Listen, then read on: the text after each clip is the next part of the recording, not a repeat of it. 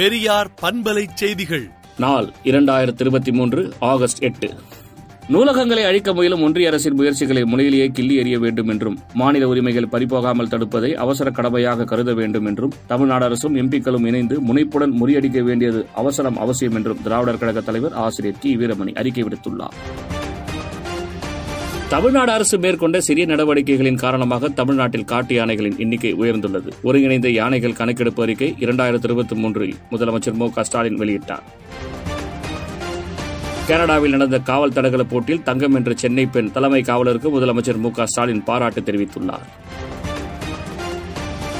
Driver conductor பணியிடங்களை TNPSC மூலம் நிரப்ப வேண்டும் என ஓபிஎஸ் வலியுறுத்தியுள்ளார். ராகுல் காந்தி மீண்டும் எம்பியாக செயல்படலாம் என்பதன் மூலம் பாஜகவின் விருப்பு அரசியல் படுதோல்வி அடைந்துள்ளது என்று உத்தரசன் கூறியுள்ளார். தொழிலதிபர்களின் கடன் தள்ளுபடி விஷயத்தில் எங்கள் மீதான குற்றச்சாட்டை நிரூபித்தால் நான் அரசியலிருந்து ஓய்வு பெறுகிறேன் என்று ஒன்றிய அமைச்சர் பிரகலாத் ஜோஷி அறிவித்துள்ளார்.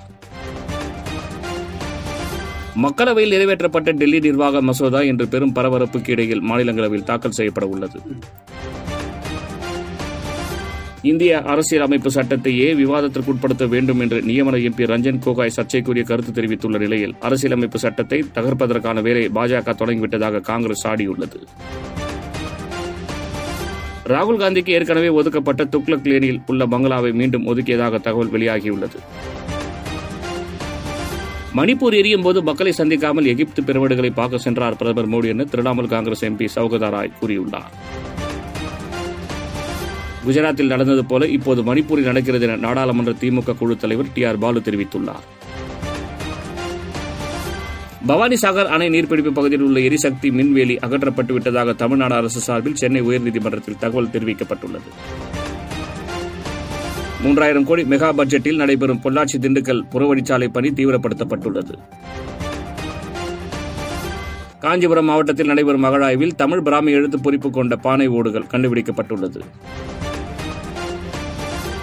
மோசமான வானிலை காரணமாக கிழக்கு ஸ்வீடனில் நூற்று இருபதற்கும் மேற்பட்ட பயணிகளுடன் சென்ற ரயில் தடம் புரண்டு விபத்துக்குள்ளானது. எல்லை தாண்டி மீன் பிடித்ததாக கூறி தமிழ்நாடு மீனவர்கள் பத்து பேரை சிறைபிடித்தது இலங்கை கடற்படை.